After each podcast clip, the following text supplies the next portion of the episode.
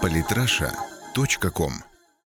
Утренний кофе 11 ноября. Реакция в мире на победу Дональда Трампа и другие новости. Зергулио. Сегодня в выпуске. Трамп шокировал всех выбором госсекретаря США. Бажена Курицына напала на Меланию Трамп. Интерпол наш. Новая российская идеология и другие новости. Трамп назвал два ближайших приоритета в своей работе на посту президента. Это работа над такими вопросами, как здравоохранение и миграция. Об этом сообщает Рейтер. Выступая в офисе Райана, Трамп заявил журналистам: «Мы, как вы знаете, намерены снизить налоги», – политик добавил. «Думаю, мы собираемся сделать ряд абсолютно впечатляющих вещей для американского народа».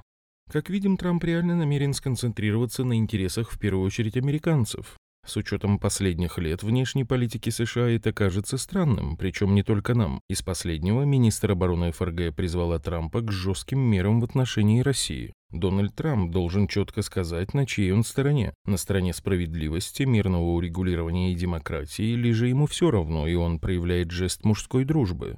Урсула фон дер Ляйен. Полагаю, Трампа ждет масса сложностей, если он действительно хочет быть в первую очередь на стороне США, а не мировых элит. Трамп, по идее, капиталист до мозга костей, воплощение американской мечты, миллиардер. Безотносительно к его президентству можете назвать подобного человека в России. Причем такого, чтобы деньги были заработаны не в чиновную бытность, не на дербане советского наследия, не на госконтрактах. В списке Forbes Трамп 113-й, состоянием в 4,5 миллиарда долларов. По меркам российских миллиардеров он не более чем средний класс. У Фридмана, Усманова, Потанина, Тимченко, Вексельберга, Абрамовича и других состояние куда выше.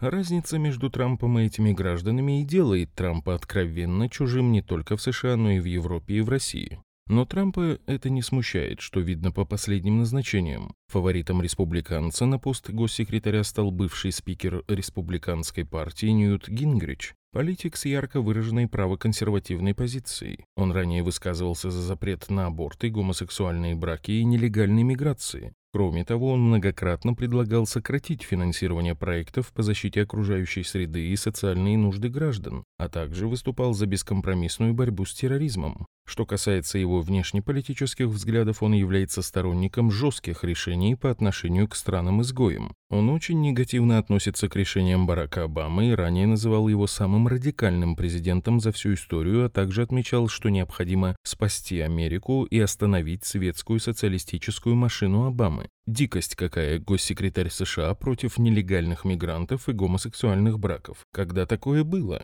Московский комсомолец удалил интервью с политологом Валерием Соловьевым, который допустил, что Владимира Путина в 2017 году может сменить на президентском посту другой человек. На исчезновение материала обратила внимание «Медуза». Текст не отображается на сайте МК, однако сохранился в кэше Google, а заголовок в Яндекс.Новостях. Интервью под названием «Гроза 2017 года. Возможно, Путина через несколько месяцев заменит преемник» было опубликовано днем 10 ноября. В нем Соловей прогнозирует ухудшение экономической ситуации в России и предполагает, что власти будет выгодно провести президентские выборы досрочно в 2017, а не в 2018 году. Проблема не в том, что МК удалил статью, что в России, что в США, что в Европе все заметные СМИ любого уровня действуют четко по инструкции, готовы выполнить команду сверху в любой момент, исправить отклонение, пнуть на кого укажут и тому подобное.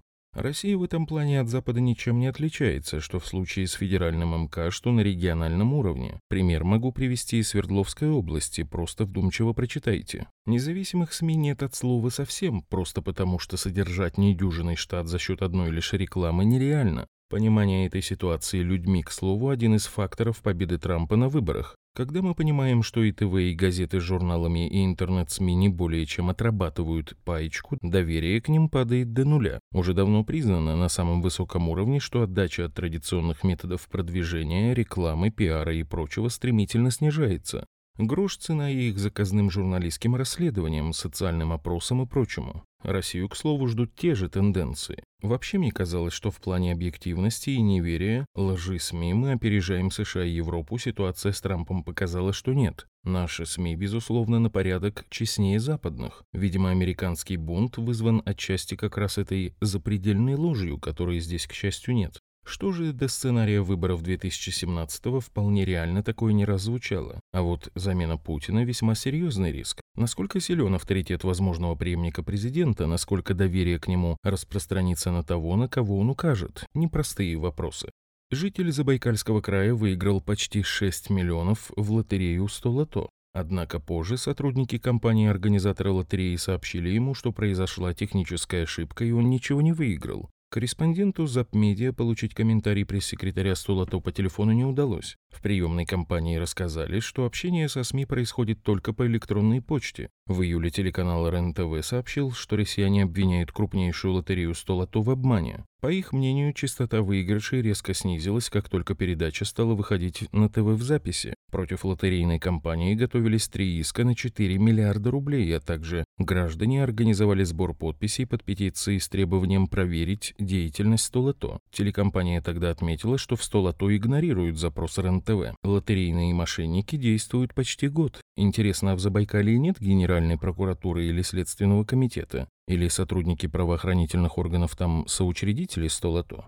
«Российская нация как единая общность», пишет Андрей Клишес, председатель комитета СФРФ по конституционному законодательству и государственному строительству. «Считаю, что законотворчеством в данной сфере мы, гражданское общество, должны следить внимательно. И не только следить, но и участвовать. Махнем рукой мы, за эту тему тут же возьмутся граждане совершенно иного толка и взглядов, как, например, сенатор от Крыма Ольга Кавитиди, которая в 2014-м кричала «Крым – это Украина», а на днях подсуетилась и попыталась законопроект об идеологии в России внести. Потом, правда, получила фофан и включила заднюю, но попытка-то была. Петр Порошенко извинился перед Лукашенко за инцидент с Белавиа, когда украинский авиадиспетчер угрожал белорусским пилотам военными истребителями. Путинские тролли распространяют лживые слухи, что Петр Порошенко извинялся на коленях. Это, разумеется, не соответствует действительности. Петр Алексеевич просто выронил флягу и привстал на одно колено, чтобы ее поднять. Гламур Ньюс. Божена Рынская осудила Меланию Трамп, жену Дональда Трампа. «Мы такую в свой дом не пригласили бы». А вы знаете, звучит. Эдакая питерский бомж Михалыч высмеял вычурный деловой костюм американского миллиардера. «В наших кругах такому даже боярышника не накапали бы», – снисходительно заметил он. Божена Рынская, которой консьерж в собственном доме через раз рявкает «мелочи нет, прочь отсюда», критикует самую красивую первую леди за всю историю США. Хотя некоторое соперничество между ними определенно есть. В феврале 2010-го Мелания Трамп объявила о запуске ювелирной коллекции собственного дизайна, а Бажена в апреле того же года открыла бутик по продаже косметики, который до сих пор входит в топ многих развлекательных сайтов. Прямо нестареющая классика, платье, отороченное собакой, нанесло заносчивой Вандербильдихе первый меткий удар. Потом гордой американке были нанесены 3 удара подряд. Элочка приобрела у домашнего скорняка Фимочки Собок шиншилловый палантин, русский заяц, умерщвленный в Тульской губернии. Завела себе голубиную шляпу из аргентинского фетра и перешила новый пиджак мужа в модный дамский жилет. Миллиардерша покачнулась, но ее, как видно, спас любвеобильный папа Виндербильт. Сборная России по футболу проиграла Катару. К очередному проигрышу российские болельщики отнеслись спокойно и даже выдвинули ряд интересных предложений, которые могут поменять ситуацию к лучшему. Например, их надо одеть в костюмы далматинцев и поставить тренером известного актера Панина. Другие методы доказали свою неэффективность.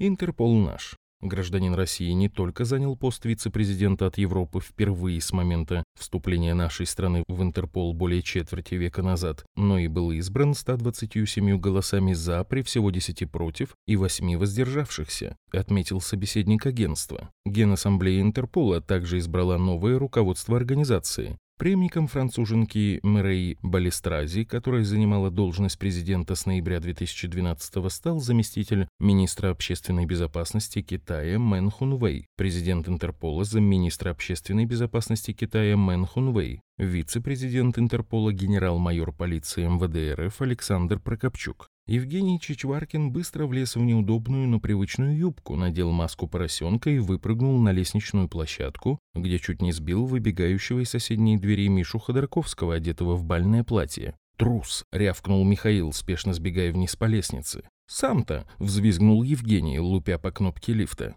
На этой веселой ноте, пожалуй, сегодняшний выпуск и закончим. Подписывайтесь на наш канал в Телеграм. Самые интересные статьи о политике и не только. Читайте и слушайте каждый день на сайте политраша.ком.